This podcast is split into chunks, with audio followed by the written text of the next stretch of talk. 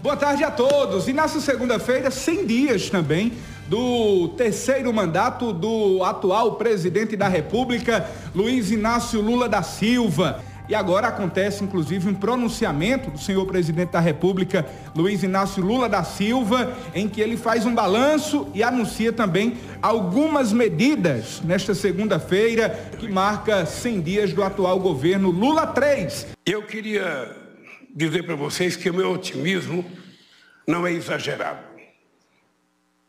Eu, se não acredito numa coisa, eu não faço.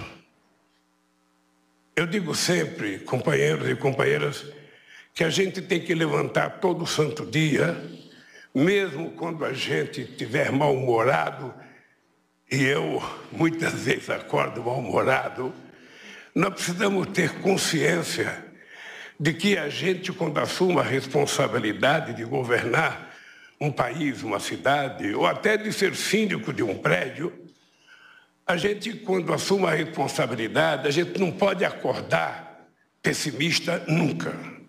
A gente não pode acordar pensando nas dificuldades, pensando nas impossibilidades. Nós temos que acordar todo santo dia com a consciência e com a certeza que é a nossa posição positiva, a nossa posição de confiança, que vai fazer a sociedade brasileira ter confiança. E eu quero dizer para vocês, agradeçam as pessoas que acham que o Brasil não vai bem. Agradeço as pessoas que fazem crítica a gente, porque eles estão dizendo exatamente aquilo que a gente não deve fazer.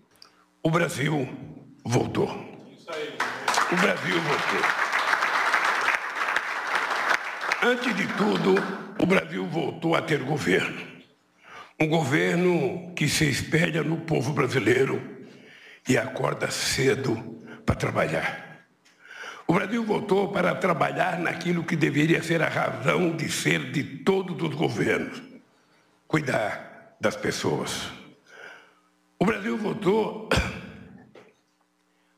cuidar, sobretudo, dos brasileiros e brasileiras que mais precisam e que nesses últimos anos foram as principais vítimas da ausência de governo nesse país. O Brasil voltou para conciliar novamente crescimento econômico com inclusão social, para reconstruir o que foi destruído e seguir adiante. O Brasil voltou para ser outra vez um país sem fome ao mesmo tempo que prepara terreno para as obras de infraestrutura que foram abandonadas ou ignoradas pelo governo anterior, o Brasil voltou a cuidar da saúde, da educação, da ciência e tecnologia, da cultura, habitação e da segurança pública. O Brasil voltou com ações e programas que ajudaram a resgatar a dignidade a cidadania e a qualidade de vida do povo brasileiro. O Bolsa Família, o Programa de Aquisição de Alimentos, o Programa Nacional de Alimentação Escolar, o Minha Casa Minha Vida, o Mais Médicos, o Programa Nacional de Segurança Pública com Cidadania e tantos outros são muito importantes para o futuro desse país. O Brasil voltou a cuidar do que era urgente e inadiável, cuidar do seu povo. Senhoras e senhores convidados, companheiros e companheiras ministros, o Brasil voltou a olhar para o futuro. Olhar para o futuro significa investir em rodovias, ferrovias, portos, aeroportos, geração e transmissão de energia, conectividade, expansão do pré-sal, energia solar, eólica, entre outras iniciativas que irão colocar outra vez o Brasil no rumo do desenvolvimento. Mas significa, antes de tudo, olhar para as pessoas. Não se constrói um país verdadeiramente desenvolvido sob as ruínas da fome, dos ataques à democracia, do desrespeito aos direitos humanos e da desigualdade de renda, raça e gênero. Não se chega a lugar nenhum deixando para trás a metade mais sofrida da nossa população. Ontem eu fui ao Maranhão por conta das enchentes. Não foi possível visitar mais cidade porque o avião presidencial é muito pesado, pesa 10 toneladas, e ele não pode pousar em terreno, mesmo em campo, por conta, se tiver encharcado, ele é capaz de afundar a roda e não sair. Mas nós fomos visitar um acampamento e tivemos a oportunidade de ver o sofrimento do povo pobre desse país. Ou seja, e quando eu vou visitar essas pessoas, eu volto para cá convencido que nós temos que fazer uma viagem.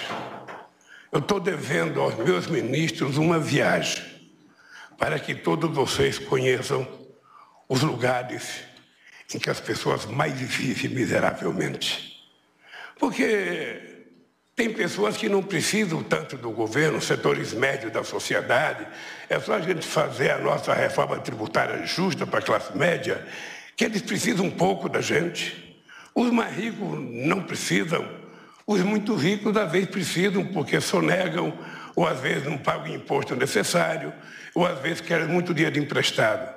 Mas nós temos que olhar decisivamente aqui quem foi prefeito, quem foi governador, sabe que não tem outro jeito da gente ser humano se a gente não governar para as pessoas mais humildes, para as pessoas mais sofridas, para as pessoas que verdadeiramente precisam do Estado. Tem gente que tem água, tem esgoto, tem luz, tem tudo, tem internet, banda larga, tem tudo. E tem outras pessoas que não têm nada. É para essas pessoas que não têm nada que a gente precisa levar um pouco. E todo mundo aqui sabe que o pouco que a gente leva para essas pessoas pobres deixa eles agradecidos por resto da vida. E é para essa gente que vocês estão aqui. É para essa gente que eu convidei vocês para ser ministro.